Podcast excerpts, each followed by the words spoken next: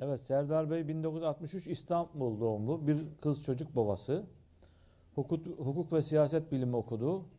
Uzmanlığı siyaset sosyolojisi ve siyasi istikrar endekslemeleri. Türk sermaye piyasalarında 16, 16 yıl genel müdürlük dahil üst düzey yönetici tecrübesi edindi. Yayınlanmış akademik makaleleri mevcut. Sermaye piyasalarında çok sayıda yeniliği aktive etti.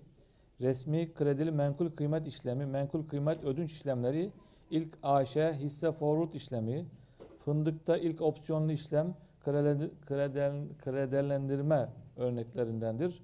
Aracı kurum muhasebe kayıt düzenine dair birçok mekanizma düzeni başlattı. Aracı kurum statü tebliğine katkıları oldu. Evet.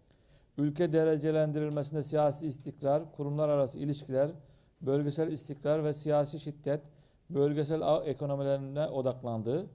Misyonu ülke derecelendirilmesini siyasi bakımdan önceden sinyallemek. Es Bilişim Danışmanlık Firma ana ortağı 1996 yılından bu yana siyasi istikrar analizleri yapmakta. Türkiye, İran ve Rusya başta olmak üzere ülke siyasi istikrar indeksleri üretmektedir. Bu şirket portföyünde ki e, biz network diyoruz buna diyor. Zira karşılıklı etkileşim içindeyiz. Yurt dışındaki müşterilerinin yanı sıra az sayıda kamu kurumu, holding ağırlıklı şirketler ve bankalar bulunuyor. Ee, Serdar Bey tabi inşallah tecrübelerinden istifade edeceğiz. Burada misafir ettiğimiz her bir arkadaşımızı, her değerli uzmanları misafir ediyoruz. Kendi özgün düşünce ve yaklaşımlarını dinliyoruz. Biz de kendi düşünce ve özgün yaklaşımlarıyla beraber ikinci bölümde sorularımızda itiraz ediyoruz, katkı sağlıyoruz, soru soruyoruz. Serdar Bey tekrar hoş geldiniz. Çok teşekkür ederim. Buyurun, sefa geldiniz. Tekrar hoş bulduk diyorum. Ee, bugün benim için de ama ziyadesiyle sizin için de çok enteresan bir gün olabilir. Şimdiden sizi ikaz etmiş olayım. Şu bakımdan çünkü bugün yeni bir dille tanışacaksınız. Sizin için yeni bir dille tanışacaksınız. Ama aslında bu tanışacağınız dil sizin eski diliniz. Bu Çinli mandarinlerin, Mısırlı bürokratların, Bizanslı Vakan, e, Chronicles'ların, Selçuklu, Osmanlı vakanüvislerinin, belletencilerinin Cumhuriyette kullandığı dille birebir aynıdır. Eski adı ilmi tedbiri menzildir. İngilizcesi Science of Distance. Mesafelerin bilimi. Bu birazdan göreceğiniz matematik formüllerin, grafiklerin, anlatımların tamamı Osmanlı arşivlerinde kullanılan tekniğin bugünkü halidir.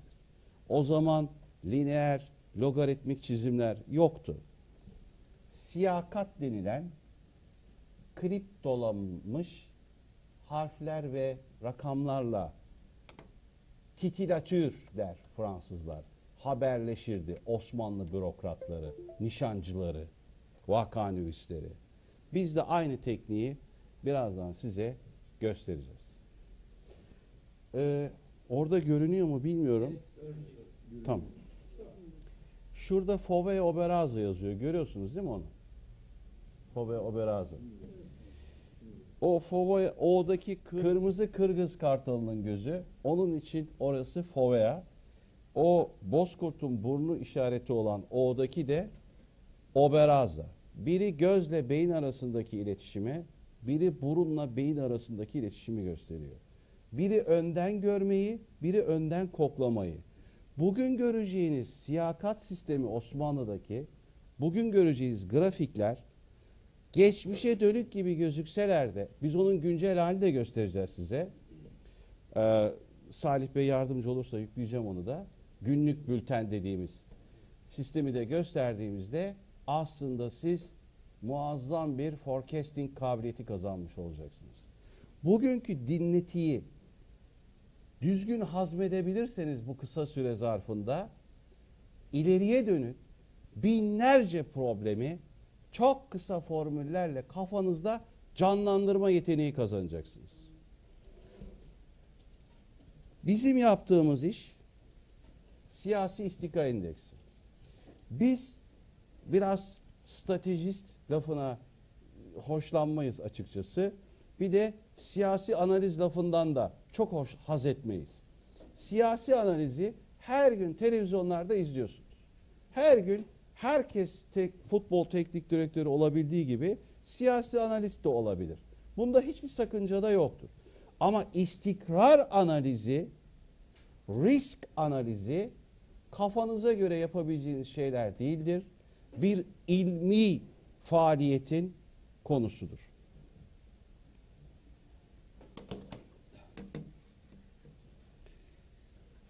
Salih ben bunda sıkıntı çekeceğim. Tamam. Şimdi beraber sizinle Türk siyasi sisteminin temel politik işlevlerini ben inşallah 8'i çeyrek geçeye kadar bitirmeye çalışacağım. Sonra da grafikler üstünden Türk siyasi sisteminin bütün anatomisini yarım saatte süratli bir şekilde e, bitirmeye çalışacağım. Bu ilk bölüm biraz sıkıntılı olacak. Kasacağız kusura bakmayın. Hani bir zemin, bir temel atar gibi olacak. Önce her siyasi sistemin temel politik 3 işlevi vardır. Bu 3 işlev olmazsa 3 vakte kadar her siyasi sistem yıkılır.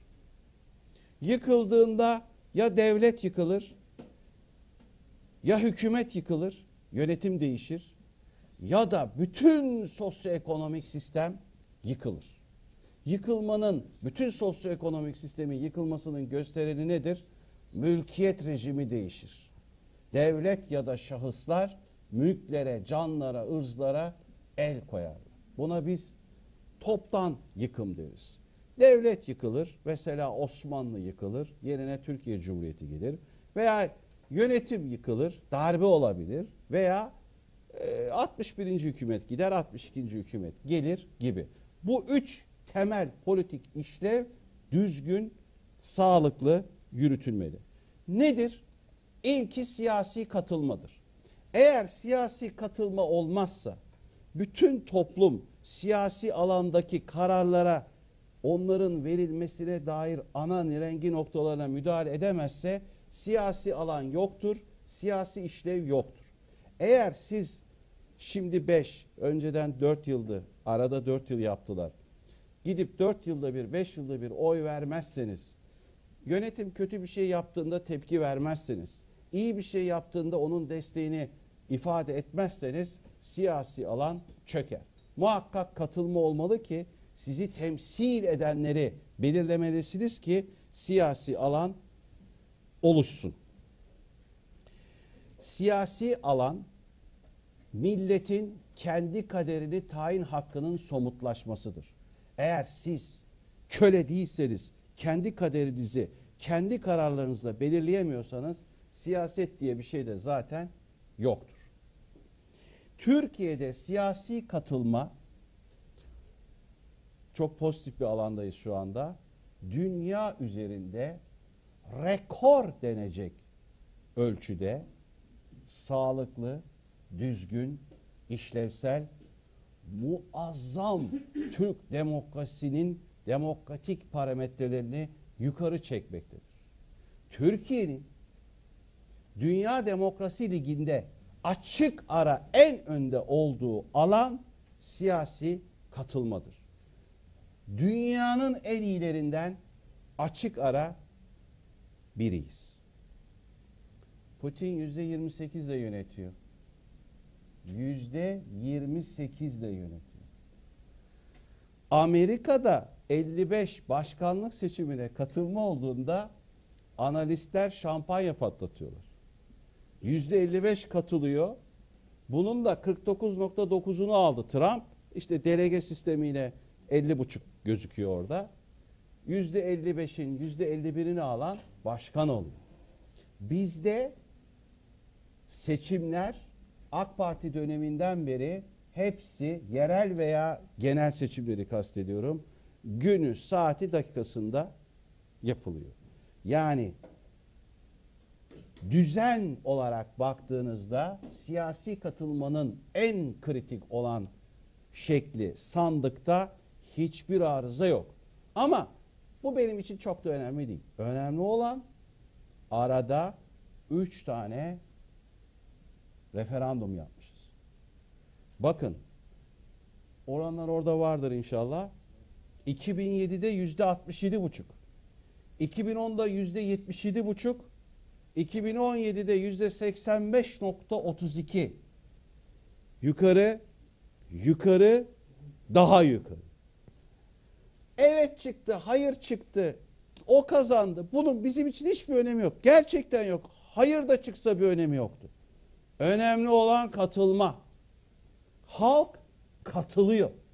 Kendi kaderini kendisi belirliyor. İyi belirliyor. Size göre beğenirsiniz, bana göre beğenmem. Ama kendisi belirliyor. Şeksiz şüphesiz. Dolayısıyla katılma çok güçlü. İkincisi ve daha önemlisi. Katılma yüksek. Peki kaliteli mi? Birazdan ona geleceğim. Şimdi Türk toplumu mesela bir Alman dediğiniz zaman gözünüzde hemen bir Alman canlanır. Bir İspanyol dediğiniz zaman erkek kadın canlanır. Bir Türk dediğiniz zaman şöyle bir, bir tereddüt, Türksünüz siz ama bir Türk dediğiniz zaman bir hafif bir tereddüt geçirirsiniz. Niye? Alman dediğiniz zaman yekparedir. İspanyol, İtalyan bir tip olarak bir yeknesaklık vardır. Ama Türkiye'de yoktur. Türkiye'de alt topluluklar siyasi sosyolojisi vardır. Yekpare değildir.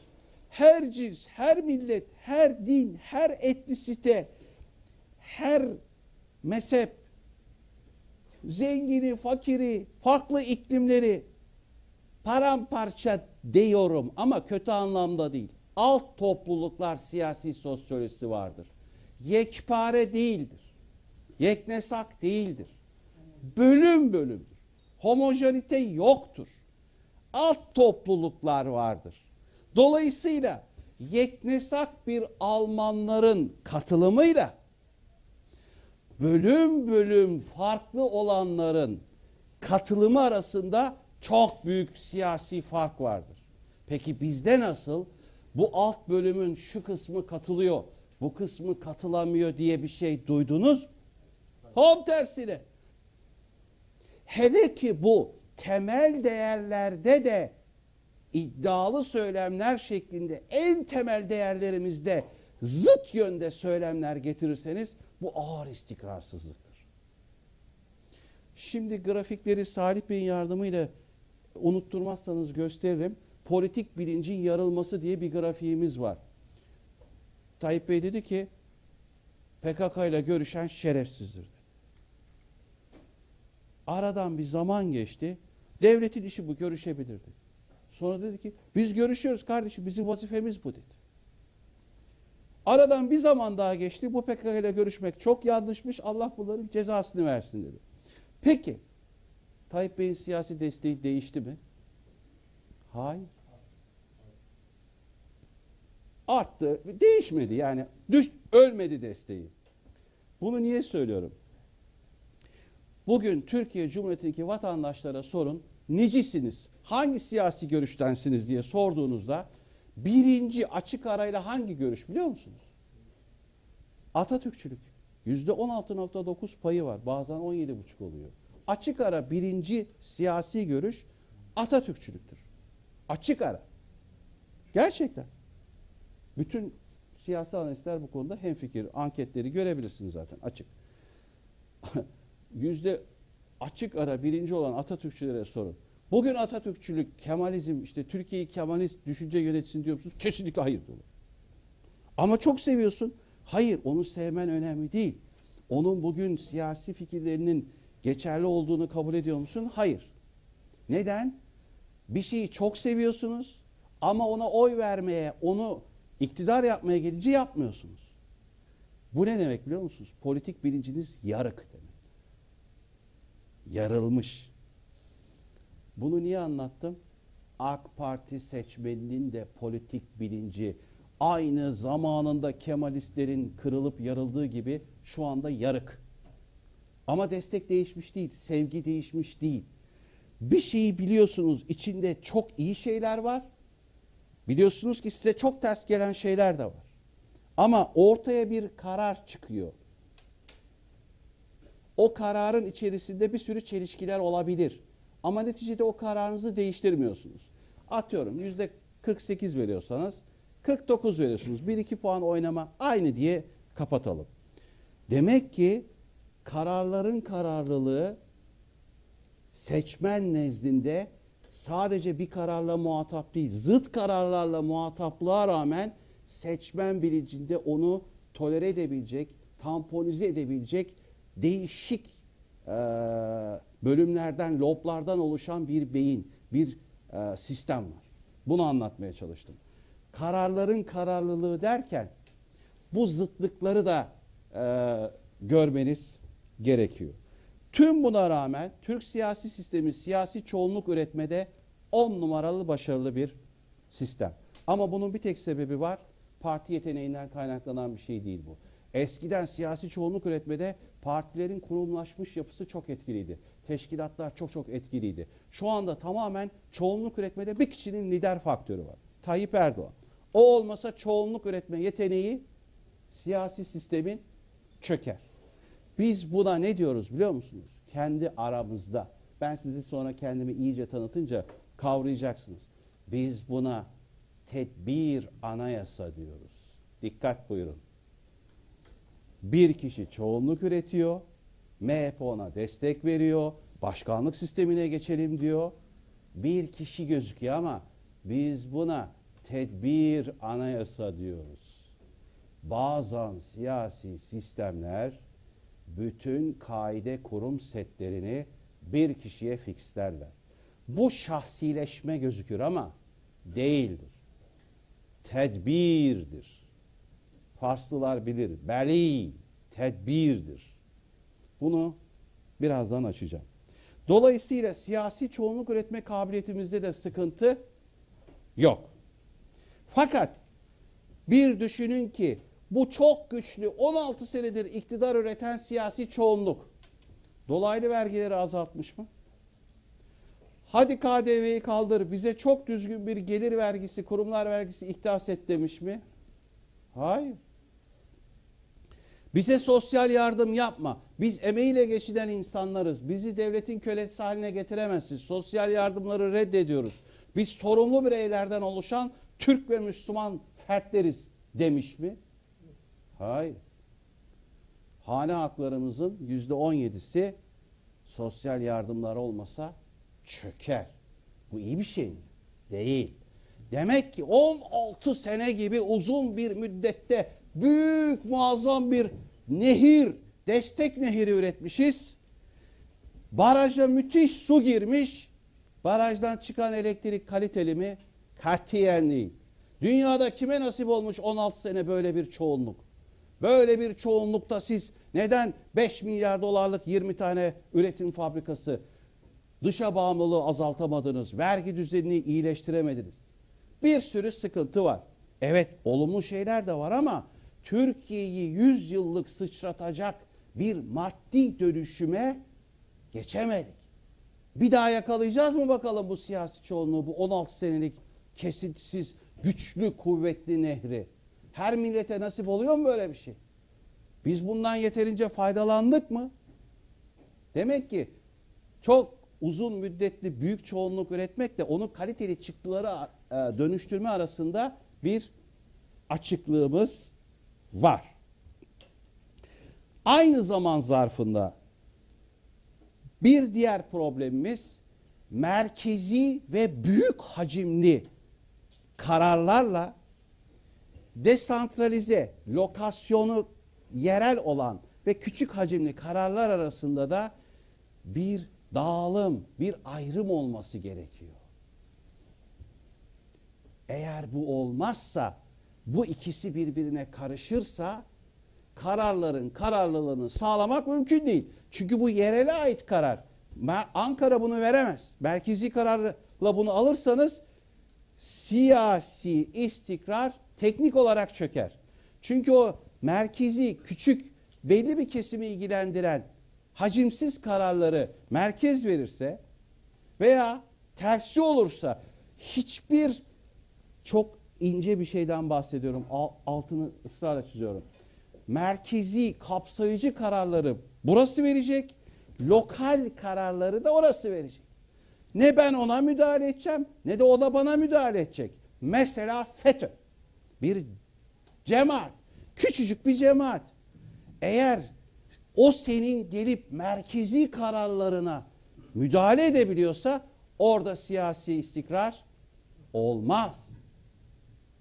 Bir sendika, küçücük bir sendika gelip işçi partisinin tamamını ele geçirmiş, bütün İngiltere'yi o sendikanın yöneticisi yönetirse ne olur İngiltere? Bunun bundan bir farkı yok. Adam bir küçük cemaat. O kendi alanını yönetecek. Onun dışına taşamayacak. Veya ben onun alanına girmeyeceğim. Eğer bunlar birbir böyle kötü örnekten verdim ki tam anlaşılsın. diye. Bunlar birbirine girmeyecek. O zaman istikrar kalmaz. Üçüncüsü siyasi düzen. Siyasi düzen iktidarın önceden tesis edilmiş herkesçe bilinen ve kabul edilen kaidelerle düzenli el değiştirmesidir. Bizim siyasi düzenimiz 10 numara. Ne zamandan beri? AK Parti döneminden beri. 10 numara. Düzenimiz çok güzel. Fakat şöyle bir ileri dönük stresimiz var. Biz devamlı AK Parti kazanınca iktidar otolimitasyon yaptı. Kendini sınırladı. 7 yıl Cumhurbaşkanlığını 5'e düşürdük. Değil mi? 5 yıllık parlamento görev süresini de 4'e düşürdük. Çünkü 5 yıl devamlı AK Parti kazanacak. Erken seçime gitmeye gerek kalmasın 4 yaptık. Rekabet süresini kısalttık. Bu da siyasi düzeni destekledi. Öbür türlü stres olacaktı. Bir tek bence doğru e, hatırladığım kadarıyla yerel yönetimler, belediyeler 5 yıl bırakıldı. Ona dokunulmadı. Şimdi ne yaptık? Baktık ki devlet kapasitesinde çökme, bürokratik tahribatta artış, siyaset kurumu üstünde baskı olunca ne yaptık? 16 Nisan'da gittik hemen 5 artı 5 ile parlamentoyu da 5 artı 5 yaptık değil mi? İkisini de aynı gün seçeceğiz dedik. İktidar temerküzünü güçlü devlet etkin idareyi teminen artırdık. Dolayısıyla siyasi düzende iyiyiz, bir sıkıntımız yok. Fakat iktidar ketleşmesini zayıflatmak için dörde düşürmüştük. Cumhurbaşkanlığını beşe indirmiştik. Çift seçim iki arka arkaya şeklinde. Ama yine de siyasi düzenimizde hafif bir sıkıntı var. Stres var. Neden? Devamlı AK Parti kazandığı için stres var. Ya yerel yönetimlerde bir kısmını kaybedecek. Biraz sistemin esnemesi lazım. Ya Cumhurbaşkanlığı ile meclis arasındaki aynılığın açılması lazım. Buna ileride gireceğiz. Mesela birazdan anlatacağım. Bana göre Türkiye'de hukuk devleti ölmüştür. Ben böyle çok idealist de değilim onu da söyleyeyim. Ölmesi gerekiyordu öldü. Türkiye'de kısa sürede hukuk devleti üretemezsiniz. Unutun. Neden? Bağımsız ve tarafsız yargı olmasa, kuvvetler ayrılığı olmasa hukuk devleti yapabilir misiniz? Yapamazsınız. Hukuk devletinin ölmesinin sebebi iktidar değil. Yargının bizatihi kendisi. Birazdan anlatacağım. Neden? Bağımsız ve tarafsız yargıcı nereden öğreteceksiniz? Objektivitesi olan orta sınıftan. Görebiliyor musunuz öyle bir orta sınıf? FETÖ öyle bir girmiş ki orta sınıfa. 20 yıl bunu temizleyemezsiniz. Siz o halde yargıçları margıçları atıyorsunuz ya işte emniyetçileri, istihbaratçıları, askerleri atıyorlar, hakim savcıları atıyorlar. Peki orta sınıfı nasıl ıslah edeceksiniz? Milletin bekasına dönük gerçekten bağımsız ve tarafsız yargıç üretecek bir orta sınıfı nasıl dizayn edeceksiniz? Nasıl eğiteceksiniz? Buna kaç sene lazım biliyor musunuz? Çok büyük problem. Dolayısıyla elimizde demokrasiyi tutmamız lazım. Hukuk devletini ötelememiz gerekiyor. Sadece devletteki sıkıntıdan kaynaklanmıyor bu. Orta sınıftan kaynaklanıyor. Siyasi düzeni tam oturtmanız için uyuşmazlıkların çözümünde herkesçe kabul gören, adalet duygusunu tatmin eden bir sisteminiz olması gerekiyor. Maalesef bu konu adı Adalet ve Kalkınma Partisi olan iktidarın en çok aksadığı bölüm. Bunu ağır aksak e, yürüttü ve siyasi çekişmeyle yargısal işlev arasındaki arklaşmayı sürekli artırdı. Bu da müthiş politik bozulmalara, çürümelere yol açtı. Türkiye'de adalet duygusunun tatmini ayrı bir özelliğe sahip. Başka ülkelerde adalet duygusunu tatmin etmediğinizde bunu tolere edebiliyorsunuz. Ama Türkiye'de bunu yapmanız gerekiyor. Er ya da geç bunu oturtmanız gerekiyor süratle. Neden? Çünkü bizim klasik devlet sistemimizin adı daire-i adliyedir. Türkçesi adalet döngüsüdür. Adil devlet olduğunda reaya kendi işinde düzgün çalışır. Bir gayresi olmaz, bir düşüncesi olmaz. Düzgün çalıştığında mahsul artar, refah artar. Refah artınca devlete daha çok vergi gelir. Daha çok vergi toplayan devlet daha kaliteli memur, daha iyi kamu hizmeti üretir, daha sağlam ordu tutar. Kimse saldıramaz o devlete. Dolayısıyla güvenlik de artar, kalite de artar. E bunlar, bu çıktılar halkla muhatap olduğunda halkın refahı daha da artar. İşte bu adalet döngüsüdür. Bunu açıklıkla ortaya koyan ilk Yusuf Has Hacip'tir. En son nihai noktasına getiren Kınanızade Ayni Ali'dir. Ahlakı Ali, Devlet Ahlakı adlı eserinde bu adalet döngüsünü çok güzel bir şekilde anlatmıştır. Rahmetli hocamız Halil İnalcık da Adalet Dairesi'ni çok e, yetkinlikle bana düşmez e, izah etmiştir. Adalet duygusunun tatmin edilmesi alınan siyasi kararlara halkın iştirakini, devlet zordayken bir hamle yaparsa halkın ona gönüllü iştirakini sağlar. Adalet duygusunu tatmin etmediğinizde halk sizin aldığınız kararlara, yaptığınız reformlara ne idare ne halk öyle gönüllü iştirak etmez.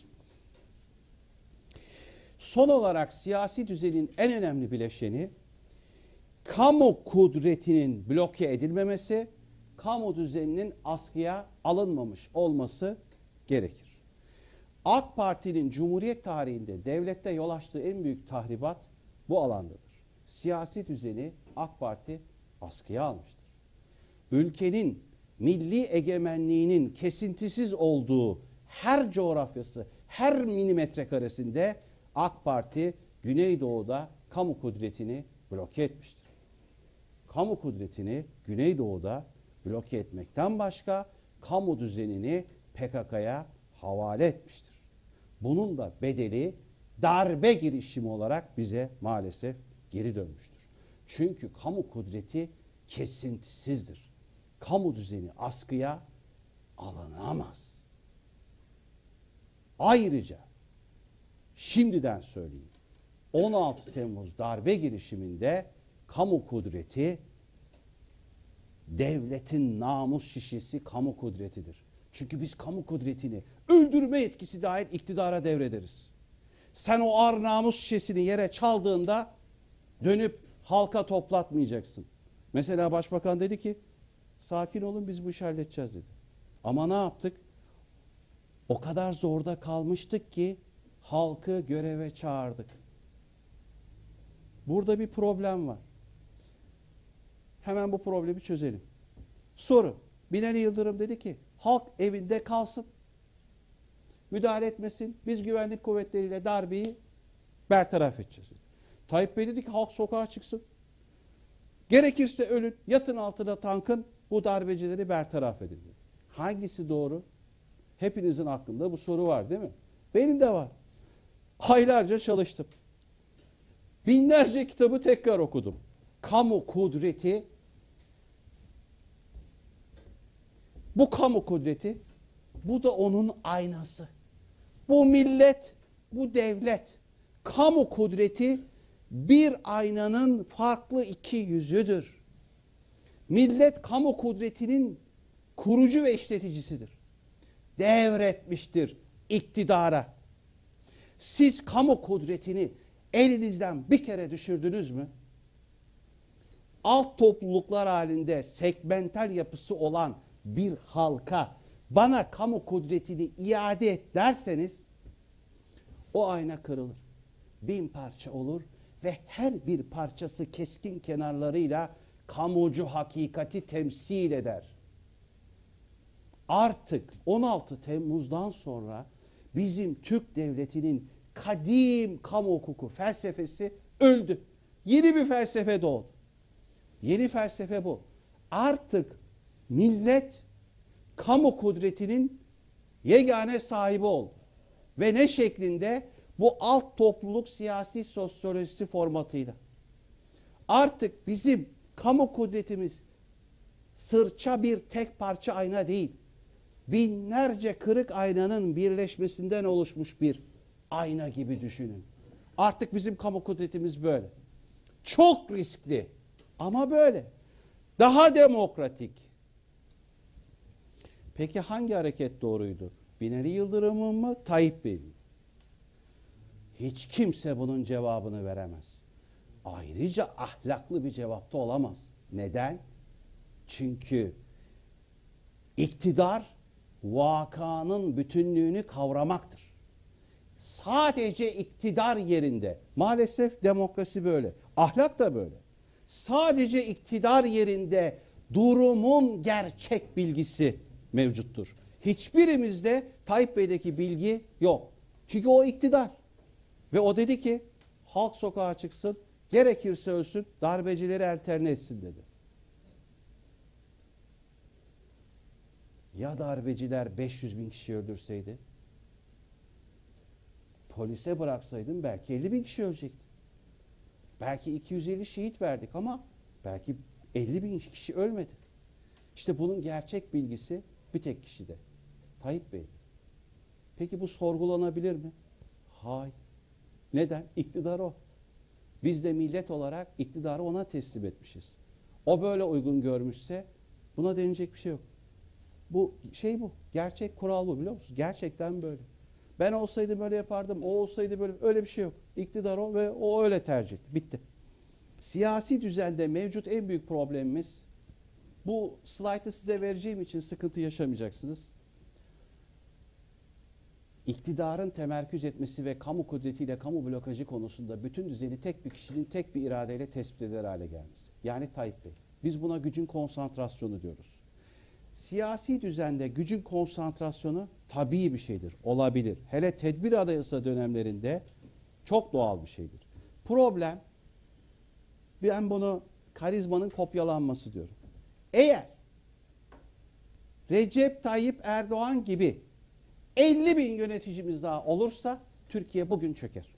Bu gece çöker. Bir tane olacak ama atıyorum Türkiye'de toplam 50 bin yetkili memur var, karar verici var atıyorum.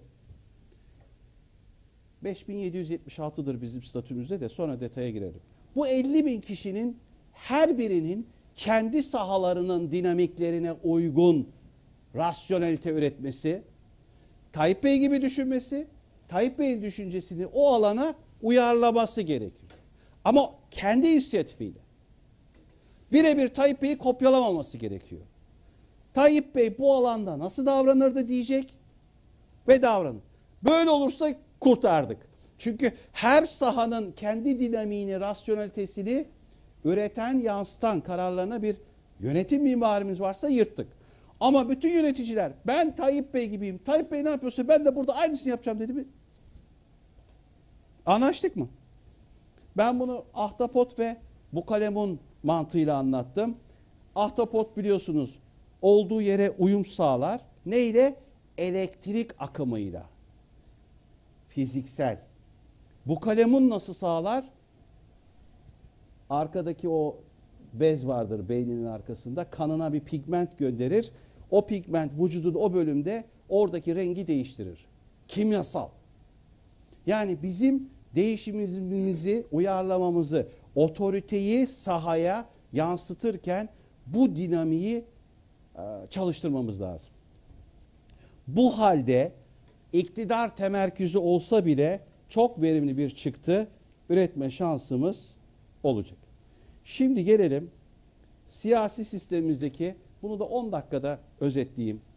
Ee, bu sunum yüksek makama yapılmış bir sunum olduğu için böyle hızlı ve biraz tutarsız geçiyorum. Kusura bakmayın. Hızlı gitmem gerekiyor. Bu bölümde size Türk siyasi sisteminin en kritik problemleri nelerdir? Atıyorum sizi bir devletin başı çağırıyor. Diyor ki arkadaş bizim en büyük problemimiz nedir? Sana göre nedir? Sen istikrar analistisin ya.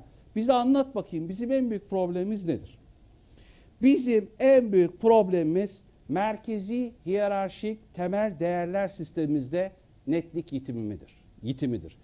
Biz devlet ve millet olarak siyasette ve ülkeyi yönetmede merkezi hiyerarşik değerlerimizi yitirdik. Çünkü biz kim olduğumuz konusunda temel soruyu yitirmiş vaziyetteyiz. Mavera Vakfı'nın çalışmalarına şöyle bir baktım. Ee, Ziyadesiyle felsefi konulara meraklı, işte hakikat sorunlarına meraklı bir çalışma içindesiniz. Ben naçizane siyasi istikrar analisti olarak e, işim gereği tabii ki siyaset felsefesine ben de çok meraklıyım. Siyaset felsefesinde, modern siyaset felsefesinde özne, kim, fail problemlerine giriş çok samimi söylüyorum ancak 1960'lardan sonra Strauss, Michel Foucault gibi büyük siyaset felsefecilerinden sonra olmuş. Türk siyaset felsefesinin ilk adımı, ilk cümlesi şu soruyla başlar. Hepiniz bu soruyu bilirsiniz. Yerler yarılmadık, gökler delinmedikçe senin ilini, senin töreni kim bozabilir? Kim? Türk siyaset felsefesi bu soruyla başlar. Binlerce yıllık anıtımızın ilk cümlesi budur. Soru şu. Kim?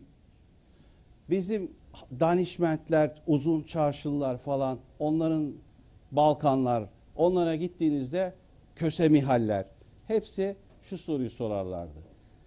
Aman akıllı olun. Türk ahlakı ve felsefesi Rafik müteferrik ile başlar. Kim demiş? Ne demiş değil. Söz ile değil. Kim ile başlar. Dolayısıyla sağlıklı soru Türk siyasi sisteminde devlet ve milletin kim olduğu sorusuna verdiğiniz cevap asli soru ve cevaplamadır. Bu asli soru ve cevaplama AK Parti döneminde ağır tahrip edilmiştir. AK Parti iktidarı ve Tayyip Bey bu tahribattan ziyadesiyle bin pişmandır. Ama kendisi yapmıştır. Kim sorusunu darma duman etmiştir. Bizim kimliğimizi, milli devlet kimliğimizi, alt topluluk kimliklerini bunun üstüne çıkarmak suretiyle yekpare bir kimlik bize zarardır. Bizde alt topluluk sosyolojisi ve kimlikleri geçerlidir demiştir. Neden? Çoğunluk üretmek için. Peki biz daha önce milli devlet yekpare kimliğimizi neyle teşkil ettirmiştik? Gönüllülük binlerce senenin kültüründen, imbikten geçmiş bir şekilde mi kültürümüzü ve kimliğimizi tekleştirmiştik? Hayır. Zorla yapmıştık. Arızalı bir yapımız vardı. Zecri. Neyle yapmıştık bu kimlik teşkilini? Hukukla. Türkiye Cumhuriyeti vatandaşı olan herkes Türktür. Yerse, yemezse Allah belanı versin. Böyle bir şey yok. Sistem arızalı olduğu için Tayyip Bey bunu bozdu, ağır tahrip etti. alt topluluklar kimlikleri önemlidir arkadaş.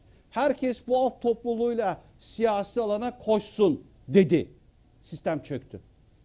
Şimdi Tayyip Bey diyor ki biz hata yapmışız. Siz bunu unutun. Vallahi bu doğruydu. Şimdi buna geri dönün diyor. Yaşadığımız bu. Anlaştık mı? Bunları unutun. Tekrar milli devlet çatısı altında hep beraber bunun altında koşacağız. Böyle. Özeti bu. Şimdi bizim bu kim sorusuna göre değerlerimizi yeniden set etmemiz, bu set edilen değerlere tekrar bunda birleşeceğiz diyeceğiz. E nasıl olacak bu? Kim sorusu değerleri de getiriyor. Dolayısıyla bunları hemhal edemiyoruz. Zor kullanarak bu hemhal edemememizi öteliyoruz. Birinci problemimiz bu. Merkezi temel değerlerde, hiyerarşik temel değerlerde netlik itimi iyi şeyler de yaptık. Mesela hukukla, devletle hak düzeni arasındaki mesafeyi daralttık. Müthiş bir AK Parti döneminde Cumhuriyet tarihinin en büyük sıçramalarını yaptık. Hakla süje arasındaki mesafeyi acayip daralttık. İnsanlar haklarına kolayca hemen erişebilir hale geldiler AK Parti döneminde. En önemlisi mülkiyet rejimiyle, mülkiyet düzeniyle hak sahipleri arasındaki mesafe AK Parti'den önce kopuktu. Açıktı. Bunu bir örnekle anlatayım müsaadenizle. Cumhuriyet tarihinde 3 ana 5 büyük kadastro işlemi yaptık. Ve tamamlayamadık. Tayyip Bey geldi kadastroyu bir buçuk yılda tamamladı. Hatasız. Havelsan'ı kullandı. Uydu görüntüleriyle yerdeki görüntüleri milimetrik olarak eşleştirdi. Herkesin mülkiyeti tık diye belli oldu. Anlaştık mı? Önceden değildi. Orası orman arazisiydi, burası köy arazisiydi, burası meraydı, orası devletindi, burası hazinenindi, burası onundu, burası bunundu, orası hisleriydi. Hepsi bitti. Bütün mülkler şeksiz şüphesiz kime ait olduğu tık diye bitti. Bu neden önemli? Eğer bu olmasaydı bizim bankacılık sistemimiz 1'e 50 büyüyebilir miydi? Mülkiyet düzeni belli olmayan yerde kredi veremezsiniz ki. Anlaştık mı? Şimdi ne yapıyorsunuz? Siz şeyleri tamamlıyorsunuz. Atatürk geldi. Köylü cumhuriyetin milletin efendisidir dedi. Aşarı öşürü kaldırdı değil mi? Ne diyoruz biz buna? Devrim diyoruz. Gerçek bir devrim. Şimdi ben bunu söyleyeceğim ama Osman Bey belki siz şimdi Mehmet Bey biliyor tabii. E Tayyip Bey de bileşik faizi kaldırdı. Öyle değil mi? Bileşik faizin ne olduğunu biliyorsunuz değil mi? Faizin faizi. Tayyip Bey tek kalem kaldırdı. Ticari işler dahil. Devrimin babasıdır bu. İcrada, hacizde insanın yaşaması için zorunlu olan eşyayı haczedemezsiniz dedi. Bu Roma hukukunun temel kuralıdır. Roma hukukunda işçi patrona parayı ödemediği zaman işçinin yatağını ve kazma küreğini hazmedemezsiniz. İşçinin kazma küreğini hazmedersen o bir daha para kazanamaz ki. Bu bir devrimdir. Şimdi ben Sessiz Devrim ve işte AK Parti icraatları kitapları var böyle kalın, çok da pahalı baskılar böyle insanın içi gidiyor. Okuyorum bunlar anlatılmıyor inanır mısınız işte yok. Helikopter yaptık işte baraj yaptık hikayeler. Geç onları. Bunları anlat. Bunlar önemli. Mülkiyet rejimi. Şimdi merkezi hiyerarşik değerler derken sadece değerler değil.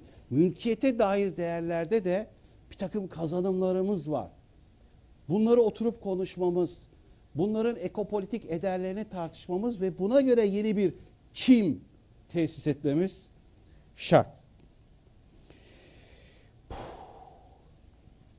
16 Nisan 2017'de biz başkanlık rejimine geçtik. Şimdi ben ne bekliyordum? Delikanlı Tayyip Bey'den şunu bekliyordum. 17 Tem 17 e, Nisan'da çıkacak. Yanında Binali Bey.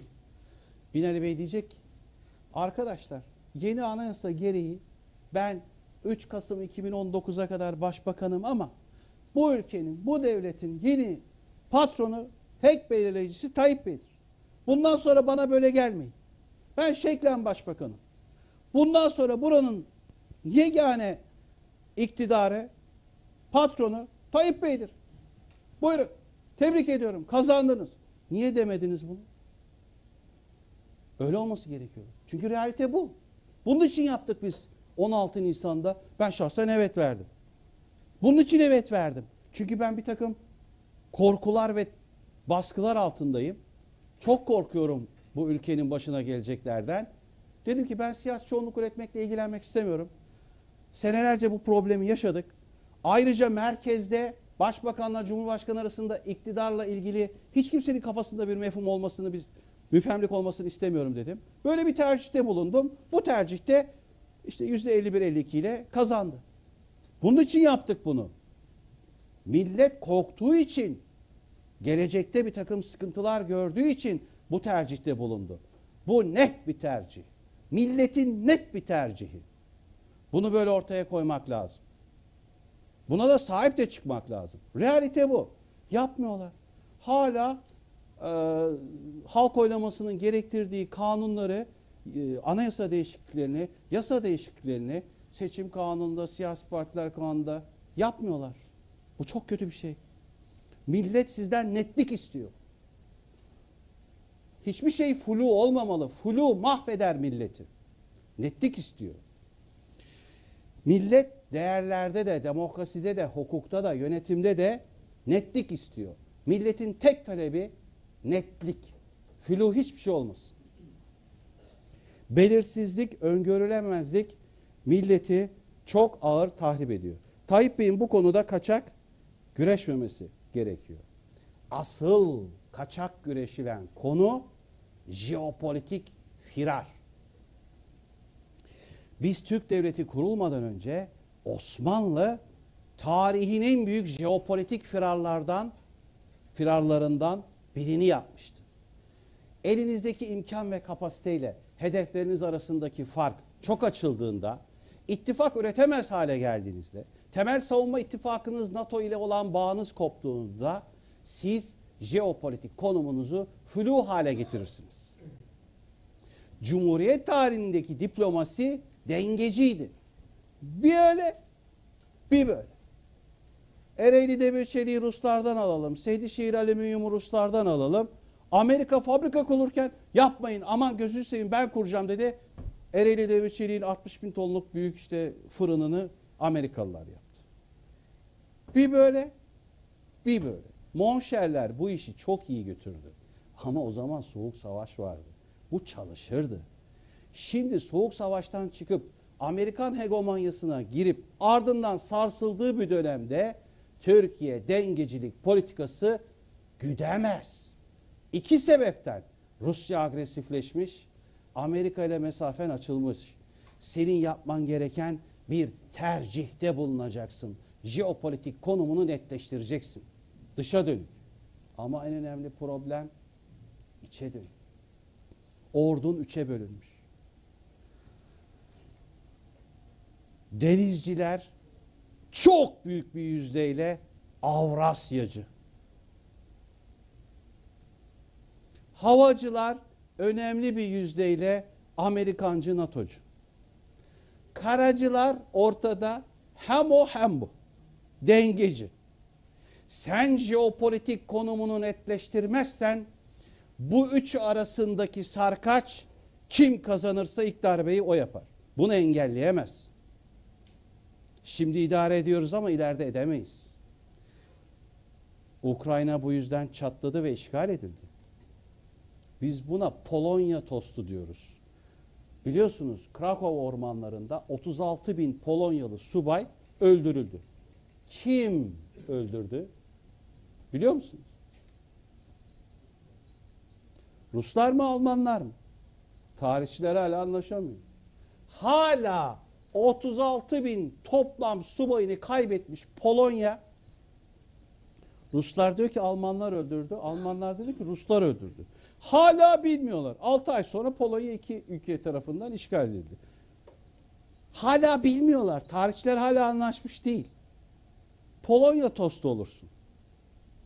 Jeopolitikten firar edersen. Ordunda da herkes tabancayı çekmek için fırsat kollar. Jeopolitikten firar halindeysen adalet duygusunu tatmin edecek değerler sistemini geliştiremezsin. Devlet kapasitesindeki çökmeyi izale edemezsin. Bürokratik tahribatı gideremezsin. Herkesin gözü bunda. Sen o tercihi yapmadıkça içeride kurtlar fırsat kollayacaklar. Safını seçeceksin. Net oynamayacaksın. Fırat Kalkanı Harekatı yaptık 24 Ağustos 2016'da. Girdik Bismillah dedik. Genelkurmay ve iktidardan açıklama şöyle. Amerika'nın desteği ve izniyle Fırat Kalkanı Harekatı başlamıştır. Değil mi? Ama Amerika dedi ki benim ne desteğim var ne iznim var. Yalan söyledik. Eğer jeopolitik firar durumundaysanız, konumunuzu netleştirmezseniz, içeride kutuplaşma varsa, adalet duygusu tatmin edilemiyorsa, ekonomik dengeler sıkıntılı ise, bürokratik kapasite sıkıntılıysa bu jeopolitik firar sizi daha da büyük probleme sokar. Şimdi bizim bu jeopolitik firar konumumuzda bütün yük- yükü de suçu da Tayyip Bey'e yüklememek lazım. Bu Esad bizim kadim düşmanımızdı. Cumhuriyet tarihinin kuruluşundan beri bizim düşmanımızdı. Tayyip Bey ilk defa dostluk falan elde etmeye çalıştı. Yani bu sıkıntılar çok eskiden geliyor. Bütün yük AK Parti'nin ürettiği büyük değil. Ama denk gelmeler de oldu. Ama en büyük denk gelme Davutoğlu döneminde oldu. Sıfır sorun yaklaşımı jeopolitikten firar etmemizin en büyük sebebidir. Çünkü sıfır sorun yaklaşımı ile MIT Öcalan çözüm süreci simetrikti. Çünkü sıfır sorun yaklaşımıyla MIT Öcalan çözümü simetrik iken Suriye'de operatif devlet uygulaması, Orta Doğu'da devlet altı örgütlenmelerle artan rabıtamız eş anlı, art süremli süreçlerdi. Bunlar bir bütündü. Eğer siz, ben güreşte, ben Greco-Roman milli güreşçiyim. Greco-Roman biliyorum ben. Beni götürüp karate salonuna götürüp karate, bakıyorum görüyorum hepiniz karatecisiniz. Ben sizi yenerim diyorum. Ama ben güreşçiyim. Bunlar beni yener karatede. Ben Türkiye Cumhuriyeti Devleti'yim. Benim ana formatım kaideli devlet. Kaideli devletin ayrılması kıta Avrupası formatında düzenli ordudur. Benim elimde zehir mi var, bal mı var, dost düşman herkes bilir. Ben kaideli devletim, düzenli orduya yaslanmışım. Ama Tayyip Bey bu orduyu darma duman etti. Darma duman etti. Sen kaideli devleti terk edersen, düzenli ordu formatına yaslanmaktan çıkarsan, Suud gibi operatif devlet moduna, MIT'in Suriye'deki operasyonlarına mahkum olursun. Bunların hepsi birbiriyle simetrik süreçlerdi. Suriye'de operatif devlet uygulamasıyla MİT çözüm süreci birbirinin tamamlayanı idi. Bu çok önemli. Biz iki sürece birlikte girdik. Bu CENTCOM 2014'ten 2017'ye düşünebiliyor musunuz? Devletimizin eli kolu PKK'nın içinde. CENTCOM ile PKK'nın Suriye'de eşleşmesini sağlayan adam öldü diye MIT Anadolu Ajansı ile beraber 58 kere haber yaptı. Sen adamın üstünü öyle örtersen MIT'in desteği sayesinde CENTCOM MİT Öcalan çözüm sürecinin devamı olarak Suriye'ye rahatlıkla yerleşti. Şimdi anamızın ağladığı gün budur. Devlet yönetiminde içeride artan istihbarat çarkına dayalı yönetim ile dışarıda operatif devlet uygulaması birlikte gitti. Tayyip Bey'in büyük problemi bu. İçeride istihbarat çarkına dayalı yönetimden çıkmak, dışarıda Türk devletini kaideli devlete ge- geri döndürmek, Suriye'de MIT'in operatif devlet uygulamasını sonlandırmak, Nusracılarla, Ahrar-ı Şamcılarla, Zartçı alakamızı koparıp ordumuza dayanarak Suriye'de iş yapmak zorunda. Bu şekilde de kaideli devlete dönmek zorunda ve istihbarat çarkından da çıkmak zorunda. İşte biz bu süreci Sinsi Firak adlı raporlamamızda Tayyip Bey'e özellikle sunduk ve çok da tepki aldık. Sinsi Firak. İçinizde bu lafı duyan var mı?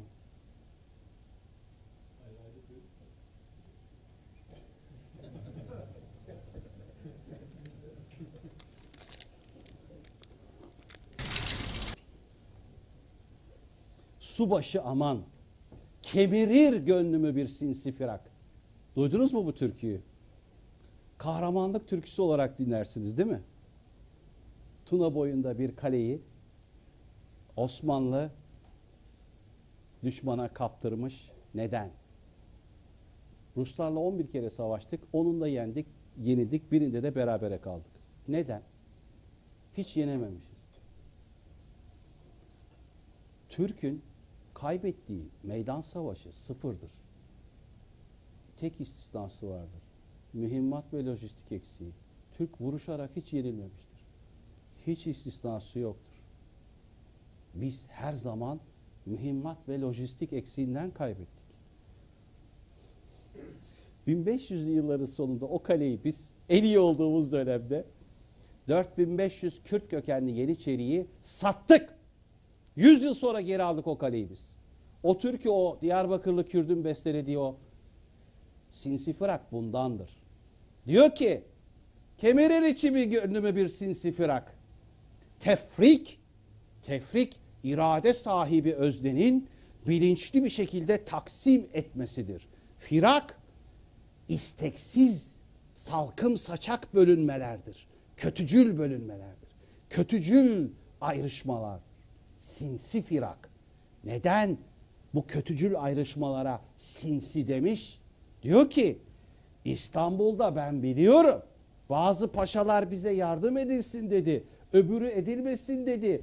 Bir kısmı başka yerdeki orduyu kullanalım. Şu ittifakı kullanalım. Öbürü dedi ki akıncıların şu bölümünü kullanırım. O dedi ki çeteciyi kullanalım dedi. Paşalar her biri kendi unsurunu kullanmak isterken biz perişan olduk. Tecavüze uğrayarak 4500 Yeniçerimiz perişan edilerek katledildi orada. Bu size neyi hatırlatıyor? İdlib'de 25 bin Ennusracıyı hatırlatıyor. İstihbaratı olan ordudan ordusu olan istihbarata geçerseniz başınıza böyle şeyler gelir. Açık oldu mu Mehmet Bey? Anlaşıldı değil mi? Bizim bürokratik istihbari networklerin sinsi firaklığından derhal çıkmamız gerekiyor. Devlet Bey bu konuda Tayyip Bey'i sonuna kadar destekliyor. Evet diplomatik bürokrasimizi ve askeri bürokrasimizi FETÖ zamanında MIT derdest etti. Ama bizim bundan çıkmamız gerekiyor. Artık istihbarat çarkıyla yönetmesi gerekmiyor Tayyip Bey'in. Her türlü yetkisi desteği var. Bu ülkeyi istihbarat çarkıyla yönettirmeyeceğiz. Millet olarak böyle düşünmemiz gerekir. Tayyip Bey kaideli devletle yönetecek burayı. Ve Tayyip Bey'in arkasında taş gibi Türk Silahlı Kuvvetleri var. Bu düzenli ordu siyasetinin ve devletinin emrindedir. Sonuna kadar. Artık bu ayrıma gerek yok. Bu ordu siyasetinin ve milletinin emrinde bir ordu. Artık bizim bürokratik istihbari networklerin operatif devlet uygulamalarına ihtiyacımız yok. Suud'un taşeronluğuna ihtiyacımız yok. Bizim kendi gündemimiz, kendi hakkımız var. Onu da sonuna kadar savunacağız. Ama MIT'le değil, Türk Silahlı Kuvvetleri'yle. Açık, net, dost düşman ayrımını yaparak. Benim söyleyeceğim budur bu konuda. Çok sert oldu kusura bakmayın. Mehmet Bey beni gaza getiriyor bakışlarıyla şey yapıyor. İşte bu bölümdeki şurada direnç sürtünmesi diyoruz ya. İşte bu sinsi fırak direnç sürtünmesi yapıyor. Kendi direndiğine sürtünüyor. Tayyip Bey de hata yapıyor. Diyor ki Sentkom Suriye'den daha çıkartılmamışken Soçi'de Tayyip Bey siyasi sürece geçişi kabul etti.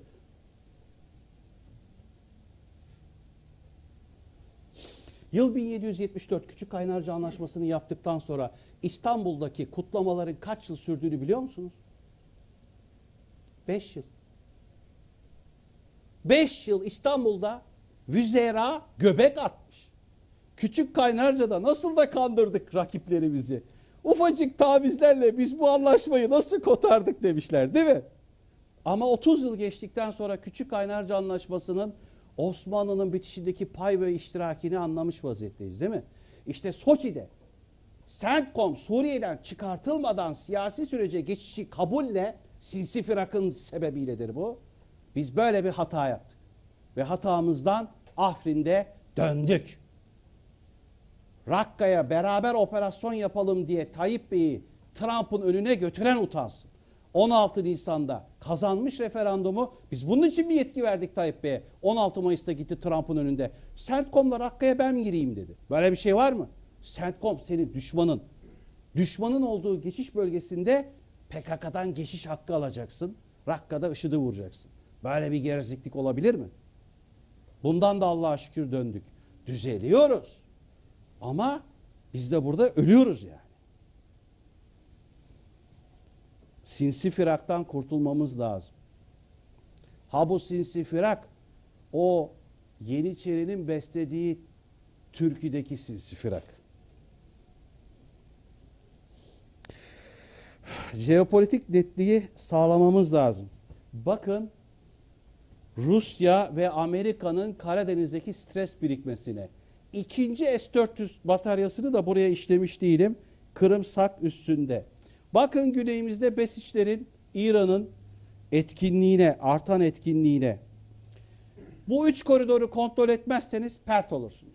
Bu üç koridoru, boğazları, Kafkasların güney-kuzey geçişini ve Şiilerin ve Kürtlerin bir özne olarak bu kimlikle, başka kimlikle olabilir. Objektivitesi olan kimlikle isteyen istediği yere gider. Biz buna ne karışırız ki? Bu üç koridoru bizim kontrol etmemiz gerekiyor. Doğu Akdeniz dahil. Bunu üçünü kontrol edemediğinizde pert olursunuz.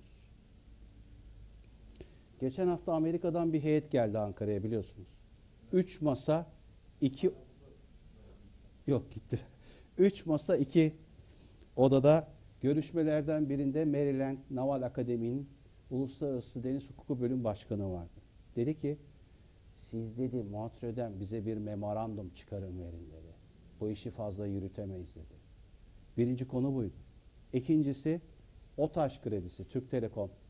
Siz bu Türk Telekom el koyacağım falan diyorsunuz ama bu Türk Telekom'un OTAŞ kredilerini veren e, bankalar el koyamaz. Çünkü OTAŞ hisse senetleri Citibank'a rehinli. Citibank da New York Tahkim Merkezi'nin sahibi. Öbür sahibi de bir Suud Prensi. Burada Amerikan vatandaşlarının hak ve yetkilerini gasp ettirmem dedi. Türk Telekom Amerikan vatandaşlarına aittir dedi. Ayrıca Hariri biliyorsunuz Suudi Arabistan'da iki saat serbest kaldı. Esirdi orada. İki saat serbest kaldığında bir İngiliz bir Türk elçiliğine gitti.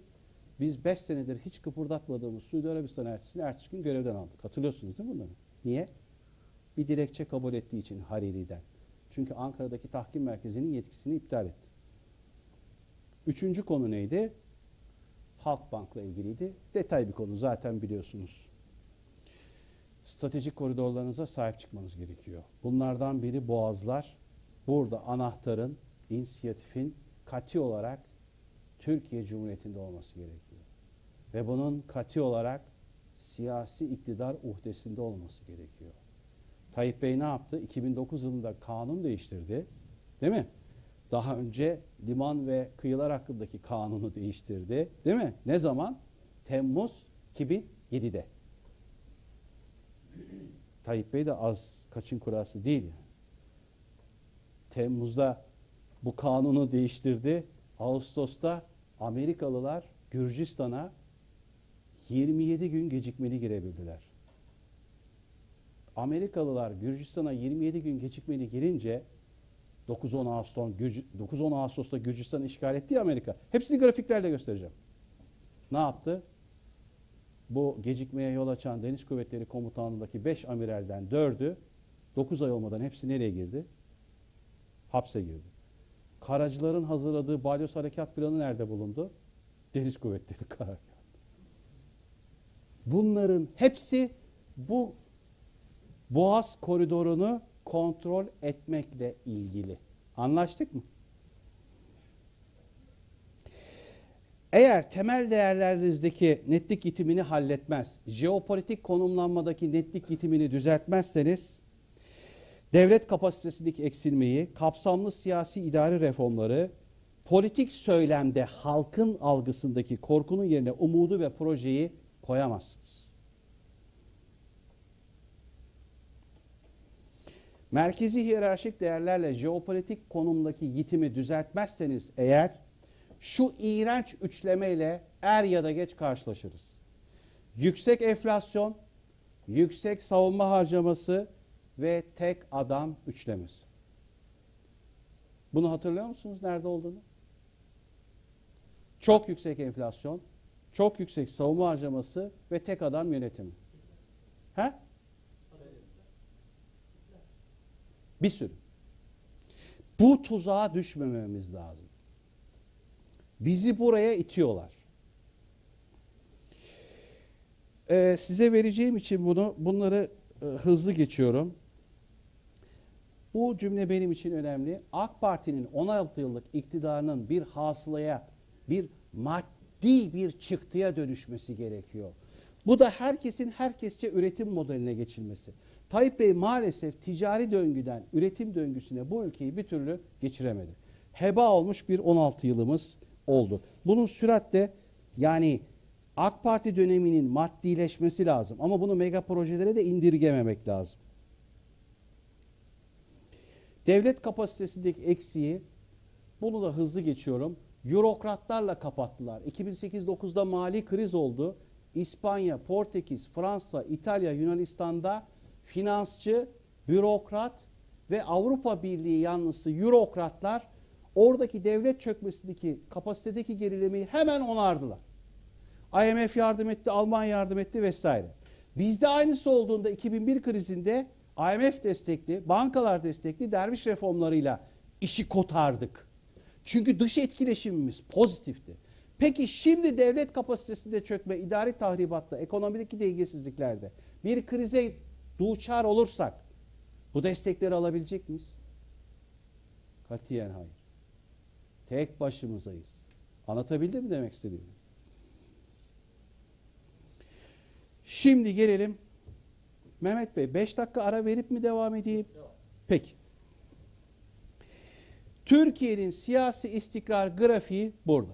Bizim Türkiye'nin siyasi istikrarının 100 bin olması gerekiyor. İsveç, Norveç'te bu rakam 134 binlerde. Amerika'da 110 binlerde. Almanya'da 104-107 binlerde, 112 binlerde. Bizde siyasi istikrar var demek için bu rakamın 50 binin üstünde olması gerekiyor. Bu 100 bin rakamına nasıl erişiyoruz? Birazdan alt sektörlerde göreceksiniz. 9 alt sektörü topladığınız zaman bu siyasi istikrar indeksi çıkıyor. Fove Oberaza dememizin sebebi şu. Burada gördüğünüz indeksin yakınını Economic Intelligence Unit üretiyor. World Economic Forum üretiyor ve Dünya Bankası üretiyor. Bu üretilen indeksler ülke derecelendirmesinde siyasi bölüme notlamaya esas teşkil eden bölüm. Yani biz ülke derecelendirmesinde notumuz düşecek mi, çıkacak mı? Bunun siyasi bölümü nasıl ölçülecek? Bizim işimiz bu. Bunu biz müşterimize önceden vermekle yükümlüyüz. Rakam burada. Bu mavi ile işaretlenen bölüm gerçek durumumuz. Kırmızı açık ölçümümüz. Gerçek durumumuzu saklıyoruz çünkü ülkede o hal var. O hal sebebiyle bazı ölçümlerin üstünü örtüyoruz. Onu bir tek biz görüyoruz. Temel meşruiyet Türkiye'de indeksi bu. Diyeceksiniz ki bu indeksi nasıl ölçüyorsunuz? Mesela size örneklerle gösterdim. Gördüğünüz gibi 27 Nisan'da asker Tayyip Bey'e muhtıra verdi iktidara. İktidar dedi ki muhtıranı al uygun bir cebinize koyun dedi. Hemen erken seçime gitti. Şşt, indeks yükseldi. Eğer muhtırayı alıp ya tamam haklısınız biz de sizi çok kastık. Müsaadenizle biz ayrılalım. Sizin uygun gördüğünüz bir yönetim buraya gelsin deseydi bu indeks ne olacaktı? Çökecekti. Muhtırayı reddetti. İktidar muhtırayı reddedince darbeci ikinci kanat devreye girdi. Yargı. Ne dedi? Kapatma davası açıyorum. Kapatma davası reddedildi. Anayasa Mahkemesi'nin çok iyi danışmanları vardı o zaman. 38 bin tane 5 farklı dilde Anayasa Mahkemesi kararı sahibi bir şirket vardı o zaman Anayasa Mahkemesi'nin danışmanı. O şirket AK Parti kapatma davasının açılacağını ilk söyleyen şirketti. Suçlu ama kapatılamaz raporunu, Çelik Korse raporunu yazan da o şirketti. Anayasa Mahkemesi o şirketin danışmanlığını çok iyi okudu. Kapatırsa ülkede neler olacağını istediler, verdiler. Sonuç kapatma reddedildi. İndeks kendini kurtardı. Ama bakın çözüm süreci temel meşruiyeti nasıl tahrip etmiş. Dikkat buyurun. Biz bunu günlük ölçüyoruz. İşte istikrar analizinin farkı bu. Çözüm sürecinin siyasi istikrarı tahrip ettiğini biz günlük ölçtük temel meşruiyette. Ha şiddeti de azalttı onu da göstereceğim. Gördüğünüz gibi temel meşruiyette ana parametreler şunlardan oluşuyor. Demokratik, hukuk, sosyal, laik devlet. Bunları tek tek ölçüyoruz. İnsan haklarını, milli birlik ve bütünlüğe dair parametreleri, temel yönetim normlarını, tali yönetim normlarını hepsini tek tek ölçüyoruz, notluyoruz. Gördüğünüz gibi Türkiye'de demokratik devlet pozitif, hukuk devleti ağır negatif, sosyal devlet arşı alada. Bugün biz İran ve Almanya ile yarışıyoruz sosyal devlette. Çok ileriyiz. Çok ileriyiz. Bu sosyal devlet uygulaması olmasa Allah korusun. Laik devlette negatif konumdayız. Diğerlerini zaten e, yönetim normlarımız darmaduman olduğu için eksideyiz. Bunları değişik başbakanlara göre de farklı bir şekilde slide sizde olacağı için hızlı geçiyorum. Görebilirsiniz. E, Bu da Başbakan Binali Yıldırım'ın dönemi. Parlamento desteği ve yapısı. Hükümetini düzgün destekleyen bir parlamento var mı? Kesintisiz bir hükümet sağlıyor muyuz? Parlamenter disiplinimiz, siyasi çoğunluğumuz düzgün mü? Parti sayısı ve kliklerini ölçüyoruz. Hükümet devamlılığı, çoğunluğu, süreklilik zemini bakar mısınız? Parlamentomuz bu konuda taş gibi. Parti disiplininde Allah'a şükür parlamenter rejimin olmazsa olmazı parlamenter disiplindir. Yıkılır. Peki başkanlık rejiminde parlamenter disiplin ne yapar? Sistemi çökertir. Tayyip Bey başkanlık rejimine 3 Kasım 2009'dan sonra eğer parlamentoda parlamenterler ne dersen evet diyen modla yürürse sistem çöker. Çünkü başkanlık sisteminde parlamenter disiplin olmaz. Cumhuriyetçi Parti, Demokrat Parti'nin hiçbir önemi yoktur. Her kongresmen kendi keyfine göre karar verir. Demokrat Parti en iddialı reformunu Bill Clinton getirdi. Sorumlu birey Cumhuriyetçilerin desteğiyle geçti. Trump geçen gün vergi indirimi kanunu geçirdi. Demokratların desteğiyle Cumhuriyetçilerin tam desteğini alamadı gibi. Başkanlık sisteminde olmazsa olmaz disiplinsizliktir. Ama parlamenter rejimde tam tersi. Peki ideolojik bölgeci pragmatik eğilimlerin varlık ve etkinliği. Yani mesela cemaatçilik var mı parlamentoda? Gırla. Bölgecilik var mı? Kürtçülük var mı? Gırla. Bunları tek tek görebiliyorsunuz. Ama enteresan bir şey. Parlamenter denetimin etkinliğinde son 3-4 yılda düzelme var. Çok enteresan. Sizin bu parlamento yorgunluğu dediğiniz şeyi biz matematik olarak gösterebiliyoruz. Siyasi çoğunluk üretmiş, düşüyor. Üretmiş, düşüyor. Bunu da bu şekilde grafik olarak görebiliyorsunuz. Ee, Davutoğlu döneminde ve Yıldırım döneminde bakın Davutoğlu döneminde ideolojik bölgeci pragmatik eğilimlerin varlık ve etkinliği. Neden? MIT vermiş kararları suç ceza hakimleri böyle desin demiş. Çıkarmışlar içeriden at hırsızlarını, haydutları. HDP milletvekili diye seçtirmişler. Bu kadar da açık. Ağır ceza reisliklerinin bütün kararlarını tanımamazlıktan gelmişler. Yüksek Seçim Kurulu kararlarını tanımamazlıktan gelmişler. İşte böyle olmuş. Ama ne olmuş? Binali Yıldırım döneminde hiç olmazsa 10 tanesi tutuklu. Allah'a şükür. Düzelme var. Burada görebiliyorsunuz. Hükümetimizin performansını görebiliyorsunuz. Süre kullanımında, üye kararlılığında ve lider becerisinde iyi bir hükümet sistemimiz olmakla birlikte en sağdaki bakanlıklardan kaynaklanan, parti teşkilatlarından kaynaklanan, bürokratik kirliliklerden kaynaklanan kayıtlarımız gördüğünüz gibi hükümeti çökertecek düzeyde ağır. Bun, mesela bir bakandan kaynaklanan kirlilik birebir giriyor. Ama bürokrattan kaynaklanan kirlilik o kadar hükümeti sarsmıyor.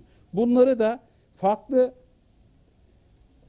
dönemlere göre, başbakanlara göre bunların da farklılığını görebiliyorsunuz. Dikkat ederseniz Yıldırım döneminde kirlilikler biraz azaldı. Peki en çok nerede azaldı? Parti teşkilatları ve bürokraside azaldı. Niye? O hal sopası var. o hal sopası olmasa ülkede hiçbir sıkıntı olmaz ama bürokrasi felç olur. Gördüğünüz gibi kapatma davası hükümetin güç parametrelerini perişan etmiş. Gördüğünüz gibi Tayyip Bey Abdullah Gül'ün MGK'daki etkinliğini geri çekmiş. 5 başbakan yardımcısı dölü do, dördü dolu. Tayyip Bey böyle halletti Abdullah Gül'ün MGK'daki etkinliğini ve ne oldu? Bileşim değişince hükümetin konsolidasyonu tamamlanınca gerçekten çok güçlü bir hükümet dönemi burada yaşadık. 17-25 Aralık'ın hükümeti ne hale getirdiğini görüyorsunuz.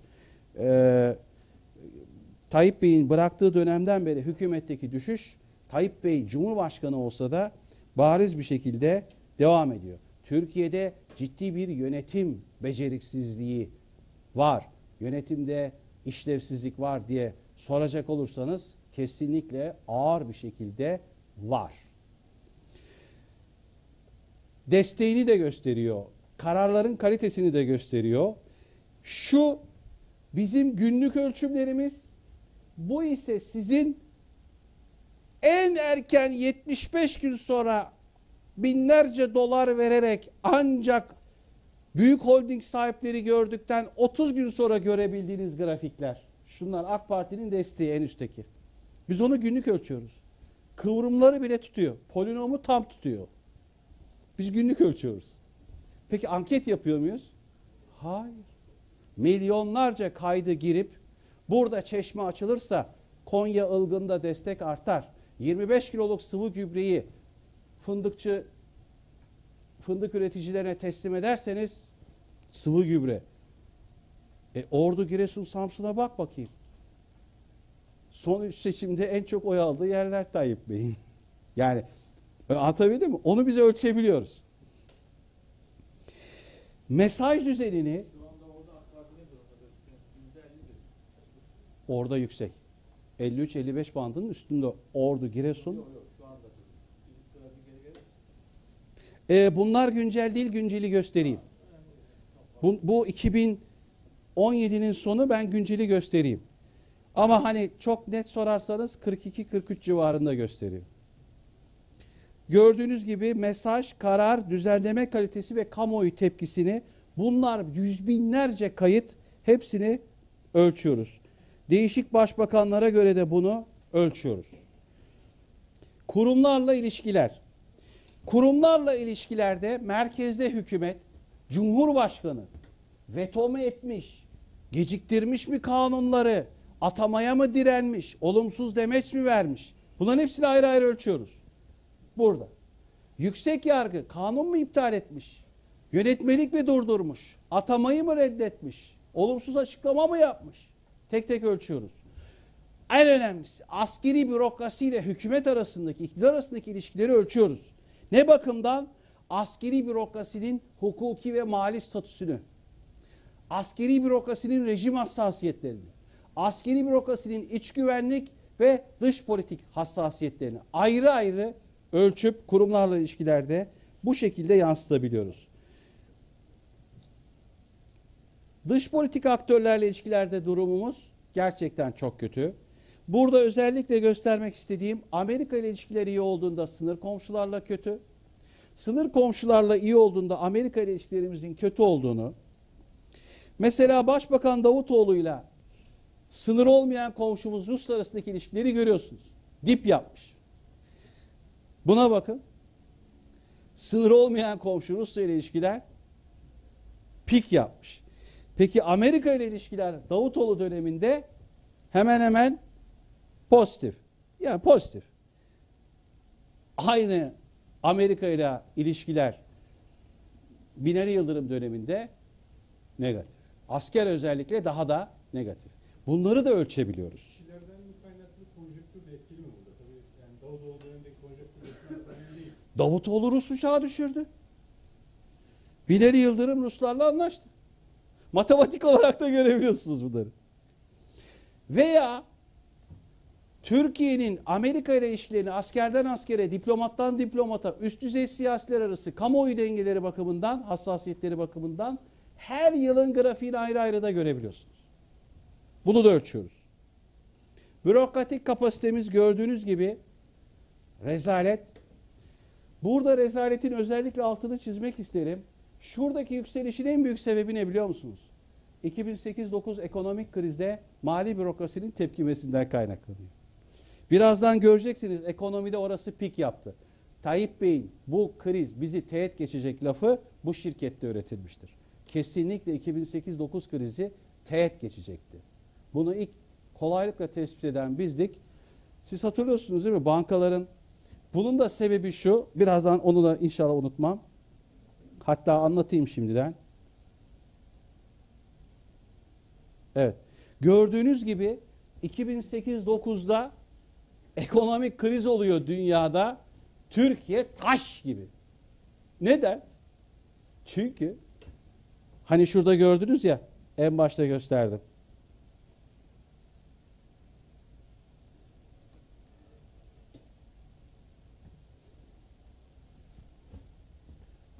Şurayı görüyor musunuz? Muhtıra. Şimdi aynı grafiğe ekonomiye gideceğim. Biraz hızlı gideyim.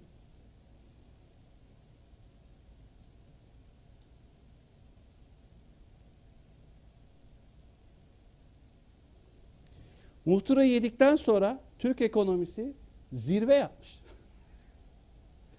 2008-9 krizinde teğet geçmiş. Niye? Hani şimdi biz bu bankaları çok seviyoruz ya iktidarı destekliyorlar ya. Bu bankalar 2007 Nisan muhtırasından sonra 2007 yılında Mayıs Aralık ayında 2007 yılında 31 milyarlara ek karşılık ayırdılar. Teknik olarak bakmaları mümkün değil. Kapatma davası, erken seçim, referandum, bankalar dediler ki burası patlıyor. Çözdünüz mü? Burası yıkılıyor. Bu iktidar gider, burada da darbe olur, burada da erken seçim olur falan filan. Kriz olur. Tabii. 31 milyarlara 2007'de ek karşılık ayırdılar. Teknik olarak batmaları mümkün değildi. Ne olursa olsun. Bankalar 2008-9 Eylül-Ekim krizini görüp karşılık ayırmadılar. İç krize dönük karşılıkları muazzam sağlam bir bankacılık sistemi ürettik 4-5 yıl boyunca. Niye? Muhtıradan dolayı. Anlatabildim mi? Yani siz bir yerden bir dalga bekliyorsunuz. Halbuki başka yerden dalga geliyor. O beklediğiniz dalga gelmiyor. Başka yerden gelen dalgaya çok sağlam giriyorsunuz. Olayın özeti bu. Anlaşıldığını düşünüyorum. Bürokratik kapasitenin bunu bu, bu- buradayız. Bürokratik kapasitede durumumuz ziyadesiyle kötü. Buranın çok ciddi iyi olması gerekir. Genellik, özellikle eşitlik çok kötü durumda. Bürokrasi kesinlikle eşit uygulama yapamıyor. Muazzam kesitsel farklılaştırma yapıyor. Süreklilik değişkenlikte yani yer ve zaman bakımından bürokratik kapasitenin güncellenmesinde çok iyiyiz. Ee, siyasi şiddete gelince hani demin dedim ya o hal olmasa nasıl ölçülecek diye şu anda biz yayınladığımız grafik o kırmızılı alttaki grafik. Neden? O hale geldiğimizde o hale girdiğimiz gün bakar mısınız? Tabii siz 249 şehit biliyorsunuz ama bizdeki kayıtlar 16 Temmuz'da 457. Anlaştık mı? Ee, 16 Temmuz'daki darbe girişiminin şiddette ürettiği çukura bakar mısınız?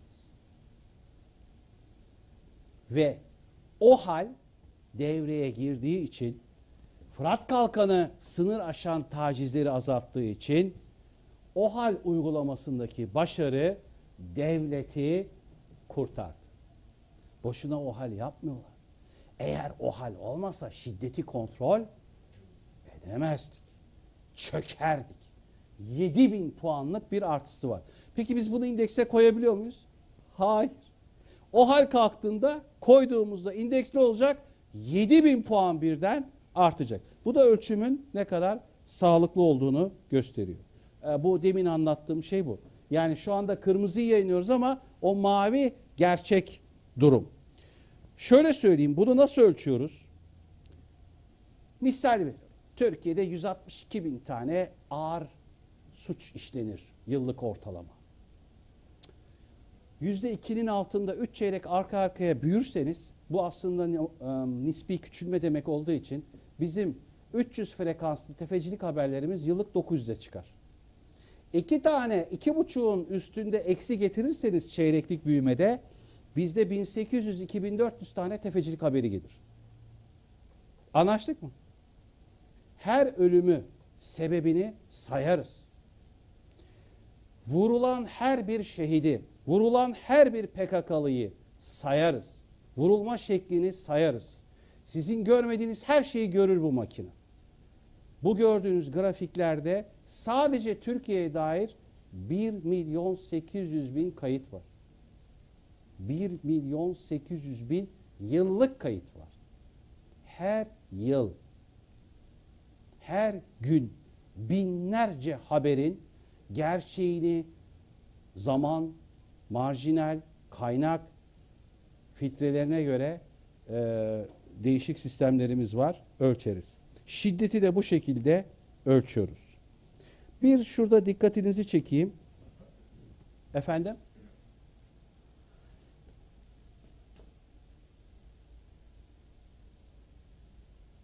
Aktörü sınır ötesi çatışmalar bakın sarı.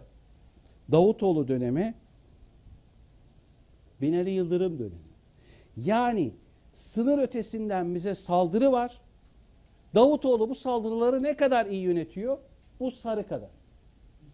Binali Bey ne kadar iyi yönetiyor? Bu kadar. Niye? Fırat Kalkanı olduğu için. Ya aradaki farkı da siz e, ölçebiliyorsunuz. Ama Binali Bey'de toplu saldırı dediğimiz saldırı frekansında artış oldu. Neden? Rayna saldırısı oldu. Dolmabahçe saldırısı oldu. Ekonomik istikrar faktörlerimizde durum maalesef böyle. Ekonomiyi tedbirlerle yöneten bir yönetimimiz var. Beklenti gerçekleşme setlerine baktığınızda enflasyon, büyüme vesairede hep taahhüt edilen rakamların e, negatif olarak fevkinde olan bir idaremiz var. Ama bütçeye baktığınızda iyi gidiyor. E, şuraya dikkat edin. Likidite kredi piyasalarındaki eksiğe bakar mısınız? Önemli. E, Başbakan Davutoğlu dönemindeki performansı veya Binali Bey'in performansını dikkat edin. Davutoğlu döneminde bütçe Binali Bey döneminde bütçe. Davutoğlu döneminde likiditeye bakın morlara. Binali Bey dönemindeki likiditeye bakın. Diyor ki artık size açık piyasa işlemleriyle para vermeyeceğim. Size geç likidite penceresinden para vereceğim diyor. Bunun altına bir girelim mi müsaadenizle? Tamam, hızlanıyorum. 2001 krizinde Türkiye'deki toplam basılı paranın ve toplam kredi hacminin %7'si kadar açık piyasa işlemlerinde destekleyici bir Merkez Bankası vardı. Yani toplam likiditeye göre açık %7 idi. Merkez Bankası akşam 5'te kapama yapıyordu. Kimin açığı varsa %3 ile 7 arasında Merkez Bankası bunu kapatıyordu. Anlaştık mı? 100 birim işlemin 7'sinde kapama yapan Merkez Bankası bunu yapmıyorum dedi. Faizler %7 bine fırladı. Anlaştık mı? 3 binle 7 bine. Yani 100 birim likidite ihtiyacı var her akşam. 7'sini Merkez Bankası karşılıyor. Vermiyorum. Kamu bankalarına bu kredi vermeyeceğim artık. Dedi. Faizler günlük %3 bin, 7 bin oldu. Şu gün açık piyasa işlemleri geçen sene 128 milyar doları gördü. Şu anda 85-90 milyar lira civarında. Çünkü tightening yaptı. Vermiyor likiditeyi Merkez Bankası. Para dolara gitmesin diye. 12-16 milyar lirada swaplarla Londra piyasasında bir fonlama yapıyor. İçeride yapıyor bunu. Dolayısıyla yaklaşık 90-95 milyar liralık bir her gün dikkat buyurun. Geçmişte 100 liralık işlem vardı. 7 liralık açık vardı. Onu da Merkez Bankası kapatıyor. Bugün emisyon hacmi 92 milyar, likitte açığımız günlük 96 milyar lira. Tamamını kim karşılıyor? Geç likitte penceresinde. Merkez Bankası. Şimdi koalisyon döneminde Merkez Bankası %7'sini karşılamadığında 3000 oldu. Bugün tek başına iktidar var. Merkez Bankası likiditenin tamamını karşılıyor. Likitteki açığa bakar mısınız? Ve bunu Merkez Bankası her gün dakikası dakikasına karşılıyor. Her gün yüzde yedi değil, yüzde yüz likitte açığı olan bir sistemden bahsediyorum. Bilmem anlatabildim. Türkiye'nin siyasi risklerini ölçüyoruz. Siyasi risk, siyasi sistemin karar üretememesi demektir. Siyasi riskleri kafanıza göre sınıflayamazsınız. Esası budur. Her siyasi sistemde vazgeçilmez olan husus karar üretebilmesidir. İktidar toplumun devamlılığı için vazgeçilmezdir. Dolayısıyla siyasi riskler siyasi sistemin kararlarını toptan bloke ediyorsa tavan olmuştur. Biz ona yüzde şey, 10 deriz. Ama siyasi riskler karar almayı toptan yok etmiyor. Ama onu şöyle gitmek zorundasın, bu kararları üretmek zorundasın diye ağır baskılıyorsa 5 veririz. 1 ile 10 arasında bu uluslararası standartlarda da böyledir.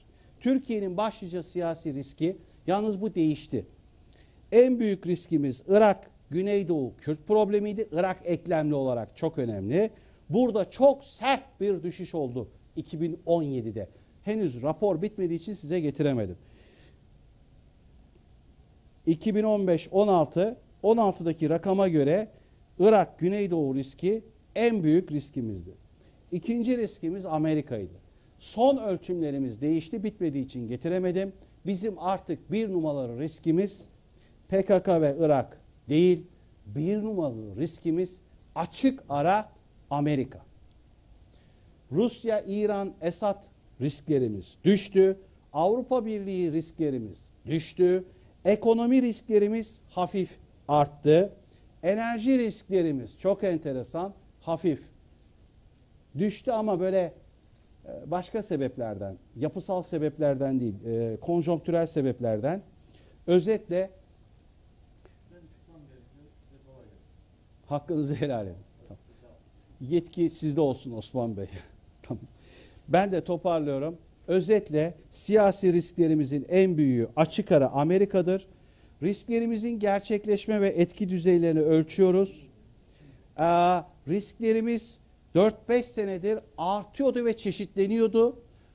2017 yılında risklerimiz çeşitli olarak azaldı, düzey olarak düştü ama bir tanesi yükseldi ve konsantre hale geldi. Çünkü neden? PKK riskimiz büyük ölçüde Amerika ile hemhal oldu. Bu ölçümler orijinaldir ve bir tek bizde vardır. En sağlıklı rakamlardır. Terörist bertaraflarını böyle getirdim. Ee, Salih Bey müsaade eğer yardım ederse ben size son PKK'nın arazi dağılımını da e, birazdan e, vereceğim. Milli Güvenlik Kurulu'ndaki riskleri de e, doğal olarak ölçüyoruz. Bu CENTCOM işini Türkiye'de CENTCOM'un PKK'ya silah teçhizat verdiğini ilk ben yayınladım. Katar'dan geliyordu. İlk biz yayınladık. Türkiye'nin siyasi istikrarını katılma, istikrar ve düzen olarak ve güncel görünümde jeopolitik firar ve netlik yitimi merkezi değerlerde olarak naklettim. Tamam. Size güncel problemlerimizi naklettim. Grafiklerle alt sektörleri naklettim. Peki Serdar Bey'e çok teşekkür ediyoruz. Çok teşekkür ederim. Evet Ser,